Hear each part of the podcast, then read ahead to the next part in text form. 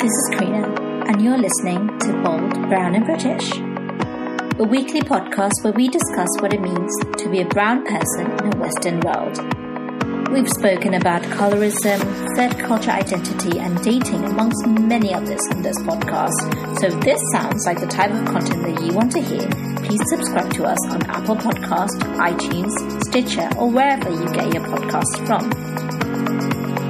You can also message us on Instagram. The handle is at bold, brown and British or drop us an email via our website at www.boldbrownbritish.com. So without further ado, let's get on with this week's episode. Hi there, my lovely samosas. Welcome back to another episode of Bold Brown British, the podcast where we keep it a little bit sassy, classy, and whole lot real.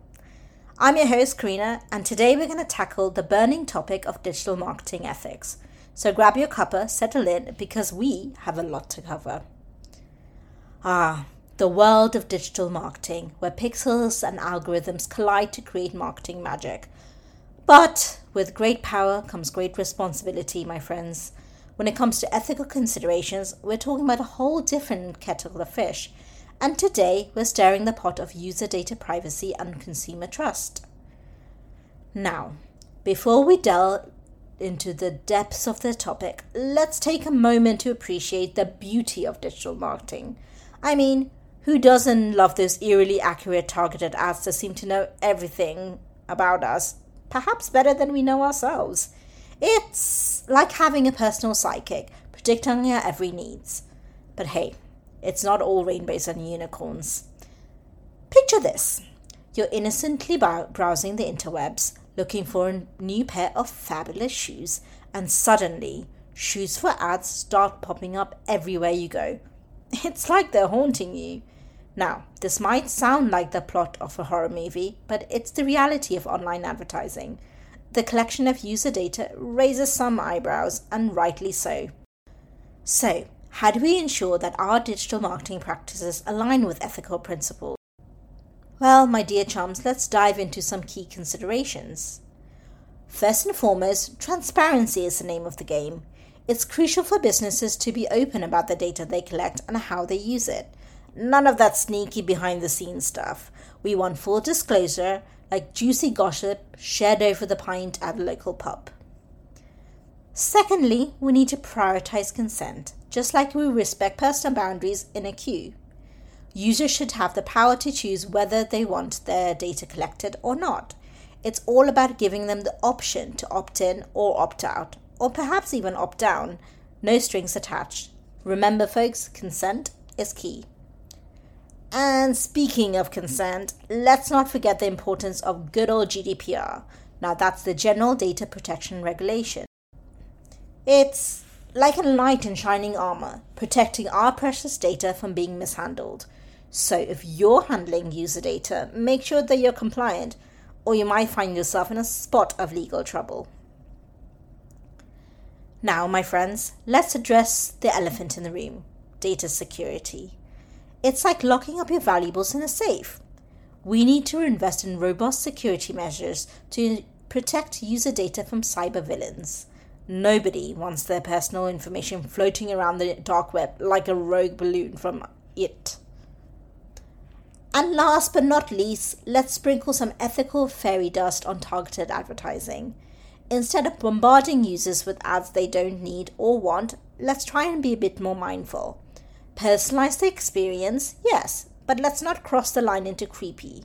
Remember, we're marketers, we don't need to be mind readers. Now, my dear listeners, let's talk about the importance of building trust with our consumers and customers. In this digital age where scams and hoaxes are as common as a rainy day in London, trust is like a precious gem that must be treasured. So, how can we ensure that our digital marketing practices foster trust? Well, it's time to put on our detective hats and investigate. The first clue in our trust building missions is authenticity. Like spotting a genuine British accent, customers can sniff out fake marketing in an instant. So let's be honest, let's be real, and avoid false promises like the plague. Next up, let's talk about customer experience. Ah, customer experience. It's like the cream on top of a perfectly brewed cup of tea. A delightful blend of moments and interactions that can make or break a customer's perception of your brand. So, let's put on our customer experience hats and dive deeper into this crucial aspect of building trust. Picture this you stroll into a shop, and instead of being greeted with a warm smile and a how can I help, the salesperson looks at you with indifference and mumbles something you don't even know what. I don't know about you, but that would make me turn on my heels and walk straight out the door. In the digital realm, it's no different. Customers expect a seamless, enjoyable experience from the moment they land on your website or interact with your brand. And it's not just about making things easy for them, it's about going the extra mile to make them feel valued and appreciated. So, my darlings, let's unlock the secrets of exceptional customer experience. First and foremost, responsiveness is key. Imagine sending a message to a company's customer support and receiving a response two weeks later. That is as helpful as a broken umbrella in a storm. We need to be prompt in addressing customer inquiries and concerns, showing them that their time and their issues matter to us. Secondly, let's embrace the power of personalization. Just like adding a splash of milk to your tea, tailoring their experience to each customer's preference and needs can create a lasting impression. It's about remembering their previous interactions, recommending relevant products or content, and making them feel like they're more than just a faceless name in a database. Next, we have the importance of consistency. Imagine if a company's website had one design style, their social media had another, and their offline materials had yet another. It would be like attending a royal garden party in mismatched socks. We need to ensure that our branding and messaging are, are consistent across all touchpoints, creating a cohesive experience. Let's not forget the power of empathy, though. As marketers, we need to put ourselves in our customers' shoes, walking a mile in their well polished brogues understand their pain points, anticipate their needs, and show them that we genuinely care. Remember, empathy is a sec- secret ingredient that turns a transactional interaction into meaningful connection. And last but not least, when it comes to customer experience, let's not underestimate the value of feedback. Just as we see constructive criticism to improve ourselves, we should actively encourage and listen to customer feedback. It's like having a trusty compass that guides us in the right direction.